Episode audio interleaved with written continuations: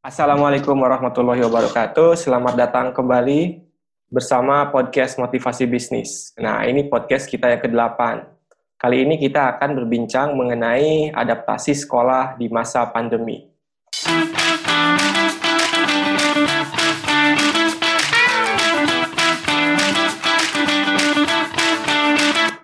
Oke, teman-teman, di podcast kali ini saya tidak sendiri seperti biasa. Saya ditemani oleh narasumber yang juga teman saya. Seorang wanita karir yang sudah berkecimpung lama di dunia pendidikan. Beliau ini sekarang adalah kepala sekolah di sebuah SD di bilangan Ciputat, Tangerang Selatan. Kita sambut Ibu Dewi Anggraini atau biasa dipanggil Miss Anggi. Apa kabar Miss Anggi? Assalamualaikum. Waalaikumsalam. Sudah lama tidak baik. Sudah lama tidak bersua ya. Betul sekali. Udah lama banget nih, berapa tahun nih, udah lama ya. Ya, seperti yang selalu saya kemukakan di podcast saya nih, bahwa saya sangat beruntung sebetulnya Miss Anggi. Punya teman-teman, yang dulunya satu kerjaan, tapi sekarang sudah menjadi orang-orang penting ya, dan sukses seperti Miss Anggi ini. Alhamdulillah. And for your information nih, teman-teman, dulu nih Mr. Andi ini dulu justru atasan saya loh. Dia leader saya nih dulu, keren banget orangnya. Aduh. Ya, jadi alhamdulillah nih saya dipermudah ya untuk mendapatkan narasumber di podcast Motivasi Bisnis ini. Kemarin ada 2-3 orang teman saya yang sudah sukses saya wawancarain. Oke nih, kita kan lagi bicara masalah pendidikan nih, Miss Anggi. Ya, oke. Nah, tahu sendiri kan keadaan sekarang gitu kan, keadaan corona, pandemi kayak gini. Nah, karena Miss Anggi ini sekarang tuh menjadi kepala sekolah gitu ya. Jadi pengen tahu dari view kepala sekolah itu gimana sih sekolah itu bisa beradaptasi dengan masa pandemi ini nih. Kira-kira kayak gimana gitu. Oke, ini boleh jawaban jujur ya? Jujur lah. Jujur. Baik, ini kan dilihat dari perspektif saya ya. Kalau kami di sekolah yang saya pimpin ini, memang sebenarnya ini masa yang tidak mudah ya. Benar kan, Mister, buat semuanya ya? Oh, sangat. Sangat tidak mudah, karena kami pun di sini ya hampir mungkin memang semua ya, semua institusi pendidikan kaget ya. Tidak hanya pendidikan mungkin, tapi kami yang pendidikan memang karena langsung berkaitan dengan anak-anak yang kita didik, kita yang sebenarnya mungkin bisa dikatakan agak kaget, sangat kaget gitu ya ketika dirumahkan. Tapi alhamdulillah sih, karena memang kalau di sekolah saya guru-guru itu memang sudah sebelumnya. Memang saya sudah menyiapkan mereka untuk membuat online learning gitu, Mr. Andri. Oke. Jadi memang karena saya dari hemat saya waktu sebelum kita dirumahkan ini, sepertinya ini situasi tidak akan membaik gitu, Mr. Andi. Jadi saya waktu itu bekerja sama dengan salah satu vendor ya, konsultan. Saya minta sama humasnya untuk melatih guru-guru di sekolah kami nih mengenai online pembelajaran daring gitu ya istilahnya. Nah, pas sekali ketika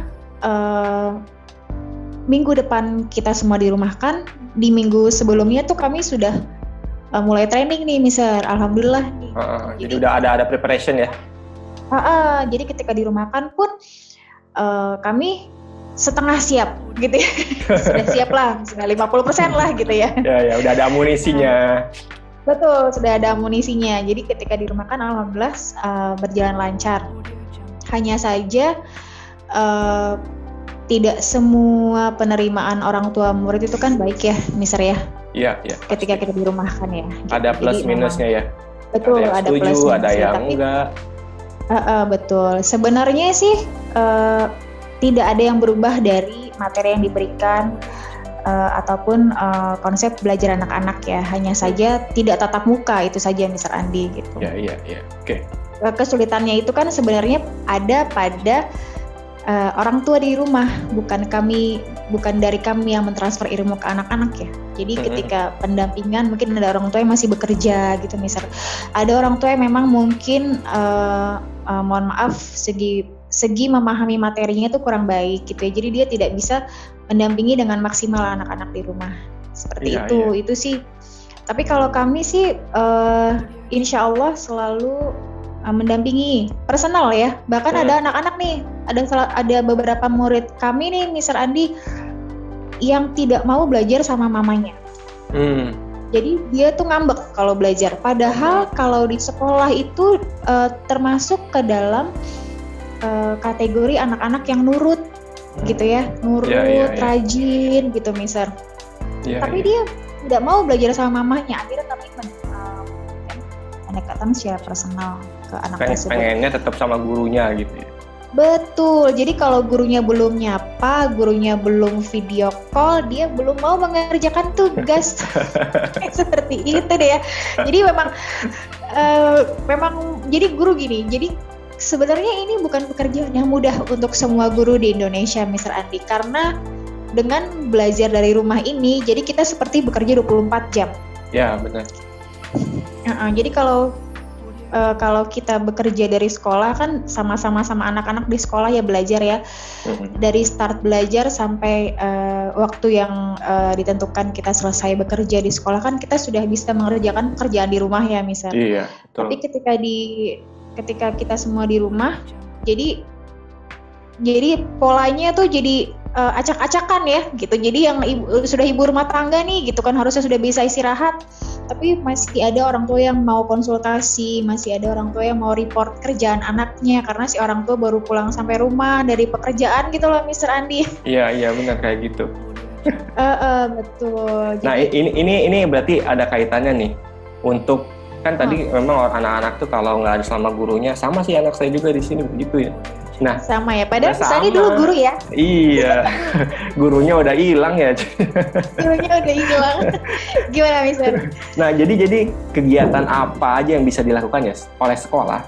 Nah ini tadi kaitannya dengan anak-anak tadi ya, supaya si anak itu tidak bosan, tetap antusias belajar gitu kan. Nah ini mungkin ada trik-trik atau kegiatan yang biasa dilakukan oleh tim Miss Anggi ini di situ. Jadi kalau kita nih pastinya kan setiap sekolah itu kepala sekolah merencanakan pembelajaran dengan guru-gurunya ya. Seperti kami sih, Mister. Jadi kami juga di sini berusaha keras sekali. Saya pikir semua guru seperti itu ya, menciptakan materi yang menyenangkan untuk anak-anak dan kegiatan yang menyenangkan selama mereka di rumah. Iya, benar. Kalau kami di sekolah ini guru-guru itu setiap harinya pagi-pagi selalu bersama anak-anak seperti itu, Mister. Jadi kita pagi itu kita melakukan Zoom meeting dengan anak-anak ya, atau video call via WhatsApp dengan anak-anak. Jadi kita setiap pagi menyapa, setiap bercanda, menanyakan kegiatan mereka gitu, kendalanya apa, sambil ditanya tugasnya sudah selesai belum yang kemarin, hari ini kita mau ada tugas baru seperti itu. Nah, untuk kegiatan belajarnya sendiri, guru-guru selalu meng-upgrade. Jadi kita tadinya mungkin untuk materi hanya disediakan kita berupa PowerPoint yang seperti model lama gitu ya. Kita sudah mulai merambah nih, Mister. Kita pakai Canva yang lebih menarik ya. Catching ya, buat anak-anak betul lebih menarik. Terus kita juga kita berusaha keras mencari sumber-sumber video di YouTube yang juga menyenangkan untuk anak-anak. Ditambah lagi dengan kegiatan olahraga setiap harinya gitu. Guru-guru ini bersama dengan anak-anak via Zoom olahraga bersama nih, Mister. Wih, menarik ya. Menarik. Jadi kan kalau di sekolah kami juga ada kegiatan cookery ya, berbahasa Inggris ya. Jadi anak itu membuat makanan kesukaan selama di rumah, divideokan, dikirimkan ke guru kelasnya, nanti dari pihak sekolah kita mengupload ke sosmed seperti itu. Ketika bulan Ramadan kemarin, bulan puasa, anak-anak membuat takjil favorit, Mister. Boleh berupa makanan atau minuman, silahkan. Nah, dikirimkan juga videonya. Nah, kegiatan seperti ini anak-anak sangat antusias nih, Mister. Gitu. Juga berupa eksperimen-eksperimen ya. Seperti salah satunya mereka membuat eksperimen hukum Archimedes. Ya, seperti mengapung, melayang dan tenggelam. Itu mereka membuat videonya. Mereka yang seperti mereka tuh mengajar gitu ya. Mereka eksperimen situ, direkam videonya, dikirimkan ke wali kelasnya seperti itu. Nanti kami kami edit, kami upload di sosmed seperti itu. Jadi anak-anak, kalau dari kalau saya per minggunya saya mereview ya dengan guru-guru. Kira-kira ada masukan apa dari orang tua murid mengenai materi minggu ini? Ada hambatan apa gitu? Misalnya saya review setiap minggunya dengan guru-guru. Alhamdulillah semuanya orang tua merasa senang dengan materi yang kami berikan, alhamdulillah. Ya, jadi ada feedback kalau ada dari orang tua. Betul, kami juga selalu guru-guru selalu saya motivasi untuk rajin menanyakan kendala-kendala. Seperti ada orang tua yang memang pulangnya sangat malam nih, Mister. Pulang kerja sangat malam dia. Jadi memang waktu kita semua dirumahkan, dia tidak dirumahkan perusahaannya, tetap bekerja dua-duanya. Mantap. Makanya, nah dari itu kita malam pun tetap memberikan bimbingan ya ke orang tua. Orang tua baru bisa menanyakan, Miss hari ini ada tugas apa, Miss? Mohon maaf kami baru sampai rumah. Oh, nanti guru-guru akan memberikan bimbingan-bimbingan gitu, Miss, walaupun sudah malam. Nanti orang tua besok paginya mereport seperti itu. Insya Allah sih sampai saat ini belum ada kendala. Semuanya lancar aja, alhamdulillah. Nah, berkaitan dengan orang tua murid ya. Tadi kan udah Miss Anggi jelasin bagaimana orang tua murid. Nah, bagaimana sih kita itu memberikan edukasi ya pada orang tua murid terkait KBM yang disesuaikan dengan masa pandemi ini kan? Pasti disesuaikan kan, orang tua lebih banyak aktivitas sama anak-anak ya kan, dia harus ngikutin apa yang dilakukan oleh sekolah gitu kan, tugas-tugas macam-macam. Bagaimana kita memberikan edukasi kemudian mengkomunikasikan hal ini? Memang ini tugas yang sangat tidak mudah ya dari sekolah mensosialisasikannya ke orang tua murid. Kalau orang tua muridnya yang memang sudah terbiasa menggunakan aplikasi atau gadget dengan baik, dengan maksimal gitu, Mister ya, mungkin tidak ada kendala. Hanya saja kan memang tidak semua orang tua murid itu melek teknologi ya. Iya.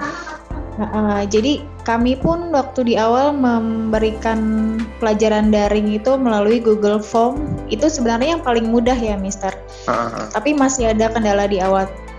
Ya seperti yang tadi itu. Jadi guru-guru terjun langsung secara personal untuk membimbing. Bahkan ada yang sampai bela-belain datang ke rumah beliau untuk mengajarkan seperti itu. Ada diskusi melalui grup WhatsApp di kelas ya, Misa Andi ya. Jadi itu orang tua kami tanyakan kendala-kendalanya, kami berikan solusinya. Memang ada orang tua yang memberikan report anaknya tuh lambat karena anak tidak mau belajar. Tapi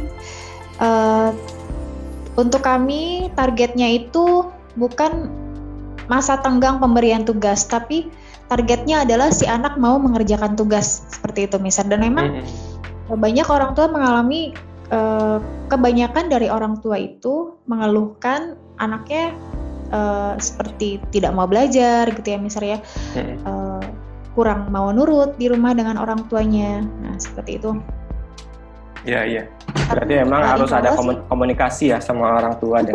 Betul. Jadi memang kembali lagi kita memberikan pengertian ke si anak. Bahkan saya sendiri sebagai kepala sekolah tuh melakukan Zoom meeting mingguan, Mister, per kelas. Motivasi mereka gitu ya. Saya menanyakan siapa yang kalau mengerjakan tugas masih suka ngambek sama bundanya, Mister.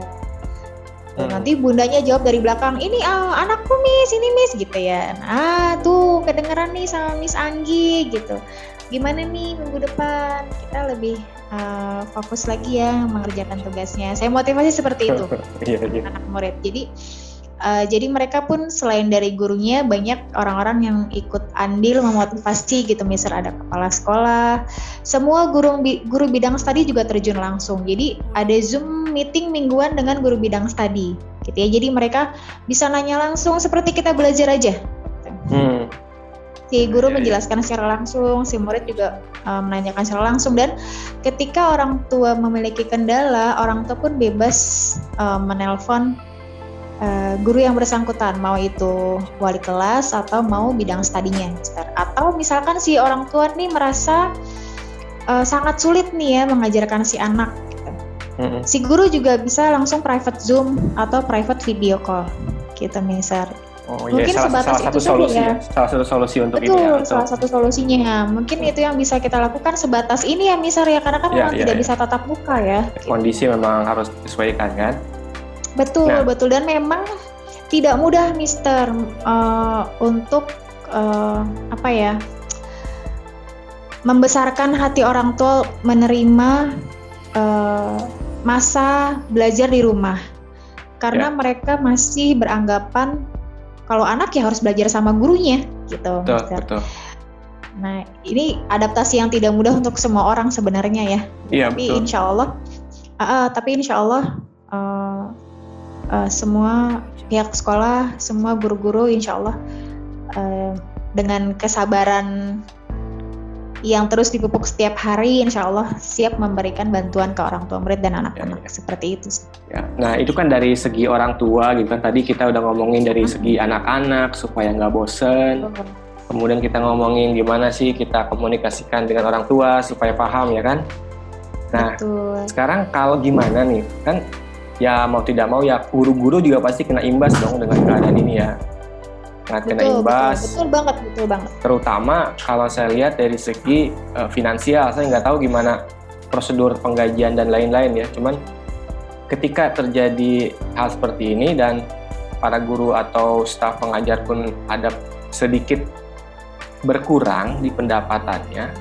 Nah, gimana sih dari perspektif Miss Anggi sebagai kepala sekolah, salah satu cara yang bisa dilakukan oleh guru-guru supaya istilahnya income atau pendapatan mereka itu tetap stabil gitu. Betul Mister, memang ini sangat berdampak ya. Bahkan saya kalau diskusi dengan para kepala sekolah yang lain, ada beberapa sekolah yang bahkan belum bisa membayarkan gajiannya Mister Andi. Nah itu dia. Ini sangat prihatin sekali sebenarnya ya.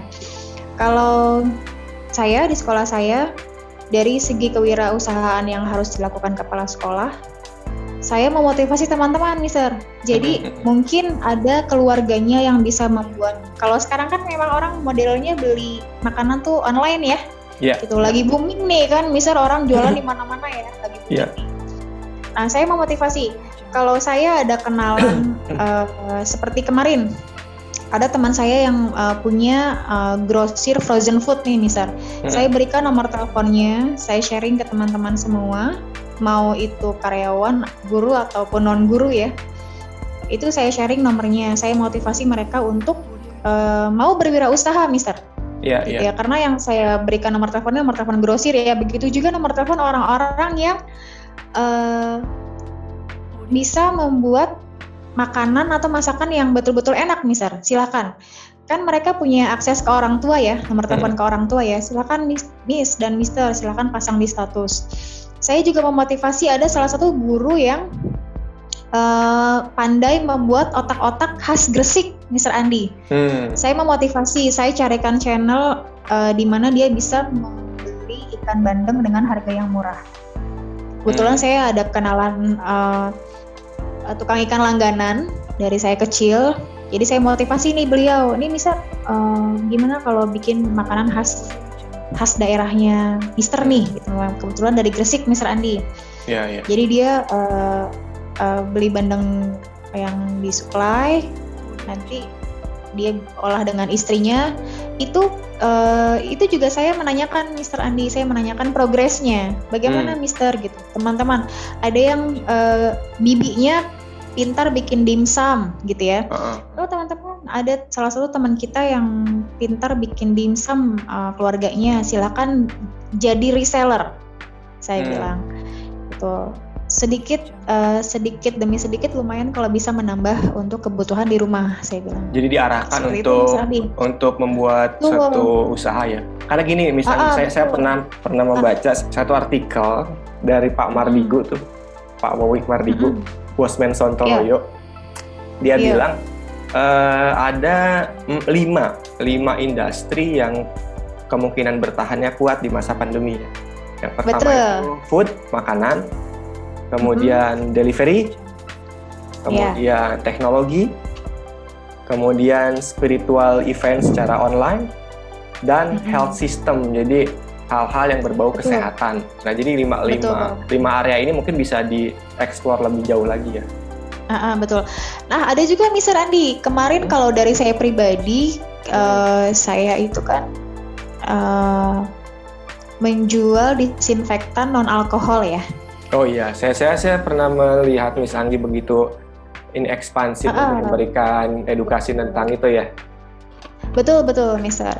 Jadi ada juga air kesehatannya ya, air sehat, air pH ya, air alkalize yang pH-nya 8,5 sampai 9,5 Mister Andi. Iya. Itu juga teman-teman saya bantu untuk menjadi reseller.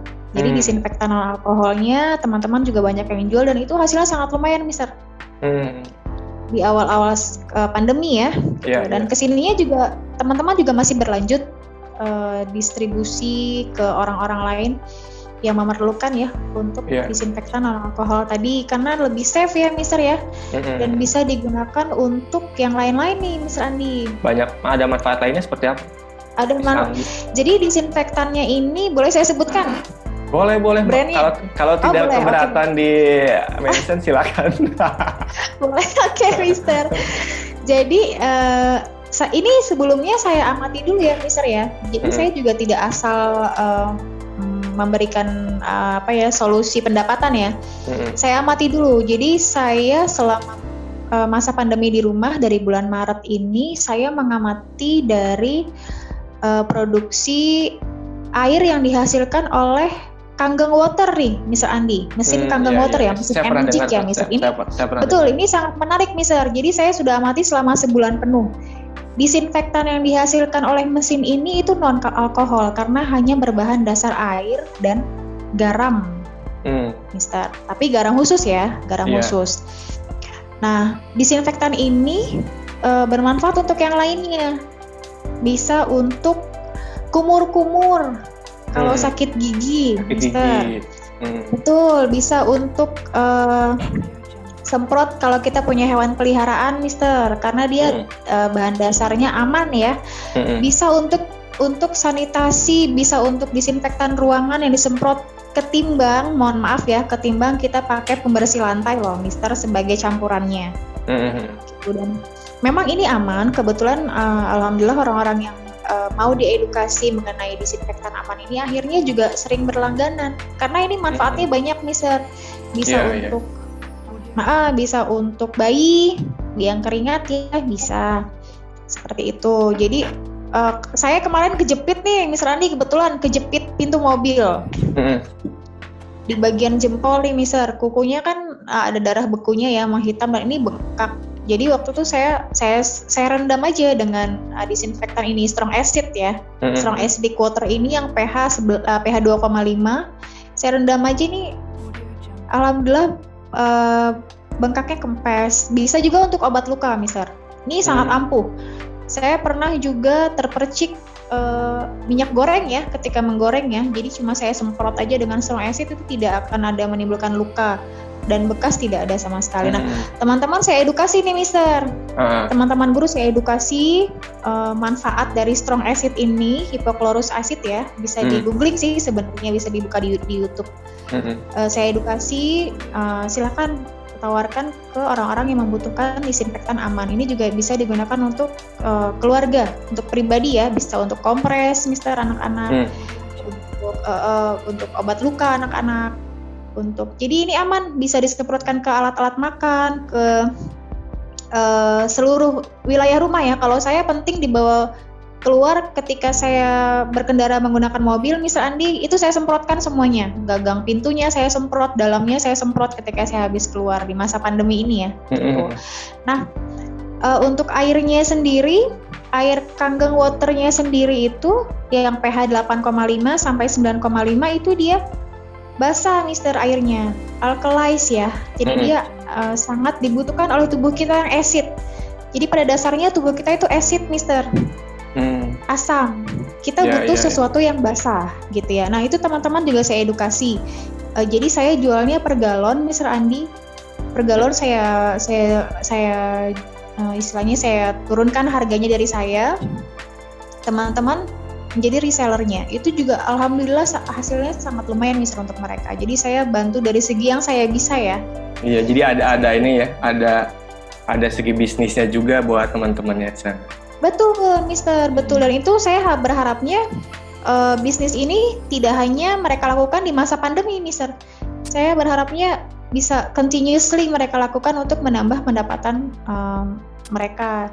Apalagi yang sudah berkeluarga ya Miss Anggi gitu. Itu penting banget Miss Anggi, penting banget. Sangat penting. Oke Miss Anggi, kan tadi kita udah bicara mengenai gimana anak-anak beradaptasi, kemudian bagaimana komunikasi dengan orang tua, kemudian bagaimana guru-guru juga bisa survive. Nah ini sekarang dari sisi institusi pendidikan itu sendiri ya, gimana sih supaya mereka itu bisa survive ya dalam kondisi sulit belakangan ini. Kalau dalam bisnis yang saya tahu itu sekarang tuh lagi booming tuh pivot bisnis, di mana satu area bisnis tuh dia membuat satu area bisnis lain supaya bisa menutupi kekurangan di bisnis sebelumnya gitu. Nah kalau di bidang pendidikan sendiri ada nggak sih kayak gitu? Kalau di segi pendidikan di sekolah pastinya setiap sekolah, kepala sekolah dan tim guru tuh harus berusaha keras. Merancang kegiatan yang lebih menarik lagi pastinya ke depannya, Mister. Sama sekali tidak bermaksud untuk jualan nih sebenarnya ya. Kalau dari tadi tuh yang disebutkan Mister Andi, di bisnis membuat bisnis lain untuk bertahan seperti itu ya. Betul. Jadi balik lagi ke yang tadi, saya memotivasi guru-guru untuk kita membuat koperasi, Mister. Oke. Di sekolah ya, dan saya juga sounding hal ini ke yayasan. Jadi yang tadi itu misal karena saya sudah mengamati segi bisnisnya ya, selain untung kesehatannya dari mesin Kangen Water ini ya, dari bisnis energik ini, selain dari kesehatannya kita dapat, bisnisnya juga saya pelajari, Mister.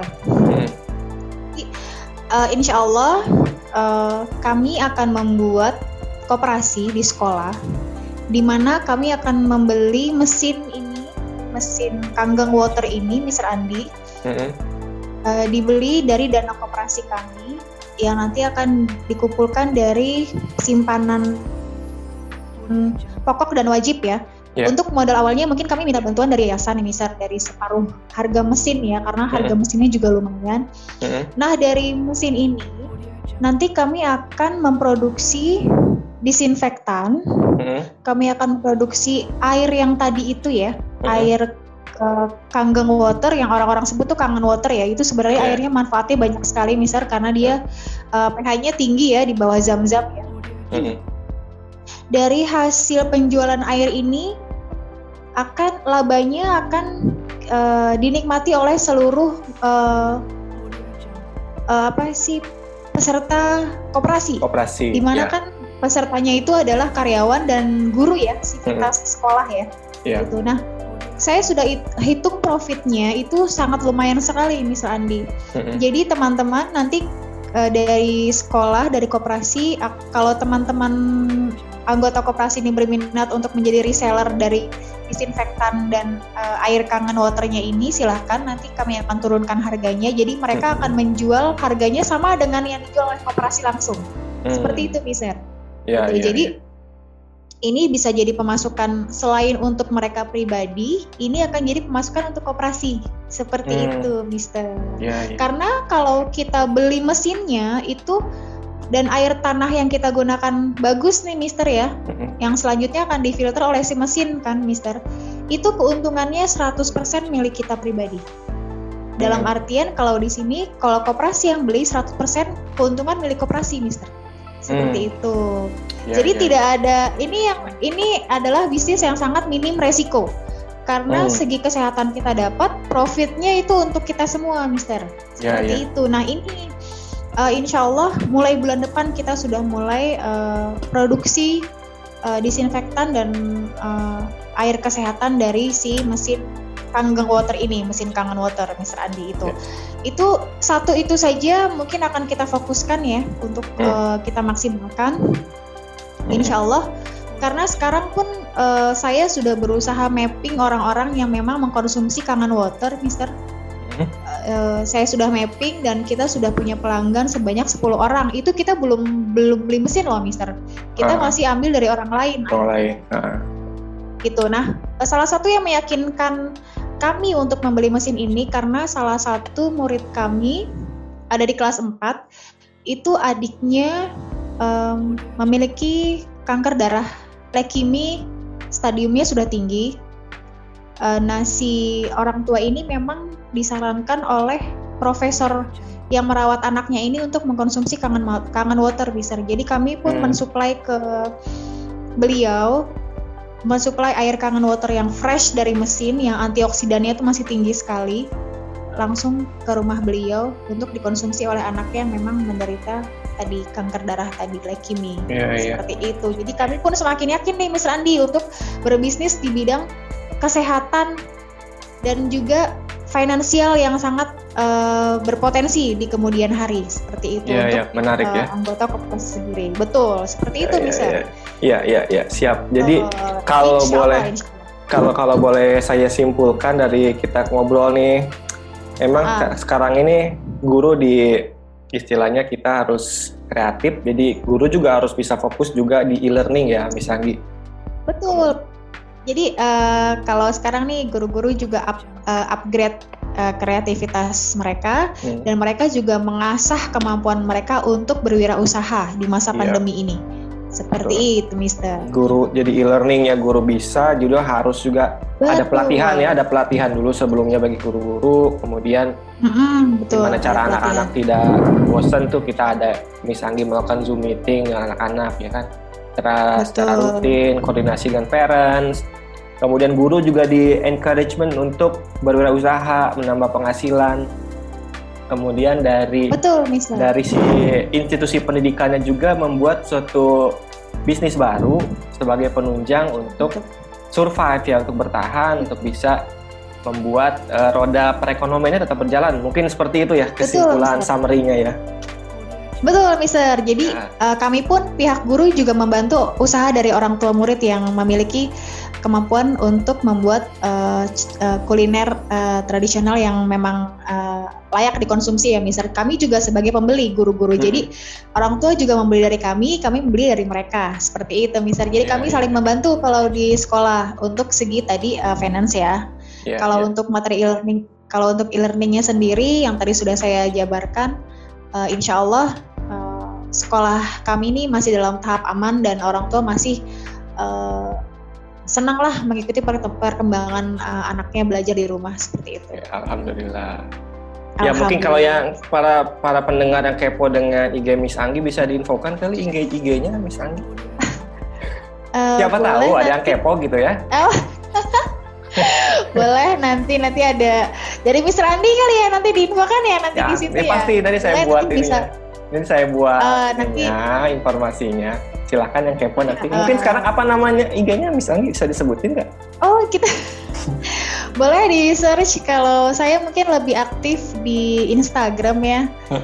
Boleh dicari Dewi Anggraini, Dewi Anggi double I dua-duanya. Okay. Boleh Mister. Ya oke. Terima kasih banget Miss Anggi waktunya hari ini. Sama-sama Miss Anggi. Ini seperti saya merewind keadaan di sekolah dulu gitu bagi saya itu jadi rewind jauh gitu. Kita bersama dalam satu tim ya. Bersama dalam satu tim betul. Jadi memorinya keluar kemarin nih gimana keadaan sekolah, kemudian gimana dengan orang tua, anak-anak. Tapi saya belum bisa membayangkan dalam keadaan sekarang gitu. Karena kan saya sekarang posisinya sebagai orang tua murid ya, bukan sebagai guru. Iya betul. Ini sangat sulit misal, sangat sulit untuk sekolah dan guru-guru itu sebenarnya ini situasi yang sangat sulit misal. Tapi insya Allah karena memang nalurinya sudah naluri pendidik ya. Memang kami insya Allah ikhlas lahir batin lah melayani anak-anak ya. Ya kami saya sebagai orang tua sekarang mendoakan semoga tim pengajar, para staf guru juga tetap semangat ya, tetap semangat pengajaran anak-anak. Jangan misalnya jangan kehabisan energi dengan keadaan seperti ini, diniatkan karena Allah kali ya. Diniatkan karena Allah, diniatkan ibadah. Dan nanti guru itu banyak ininya masalahnya misalnya banyak sekali amalan ibadahnya. Jadi banyak sekali yang saya rasakan kalau saya renungkan sekarang guru itu banyak sekali faktor-faktor pemicu pahala ke mereka. Jadi insya Allah ladang pahala semuanya baik. Misalnya terima kasih ya. Sekali lagi ya, terima kasih. Nanti kita bisa ngobrol-ngobrol lagi, siapa tahu kita ada kesempatan lagi. Siap. Nanti kita segi bisnis mungkin ya ke depannya ya. Iya, segi bisnis betul. Oke. Siap. Baik teman-teman, baik teman-teman sekalian, itulah tadi perbincangan saya dengan Miss Anggi. Semoga bisa diambil hikmahnya, bisa bermanfaat bagi semua. Sampai bertemu lagi di podcast kami selanjutnya. Wassalamualaikum warahmatullahi wabarakatuh.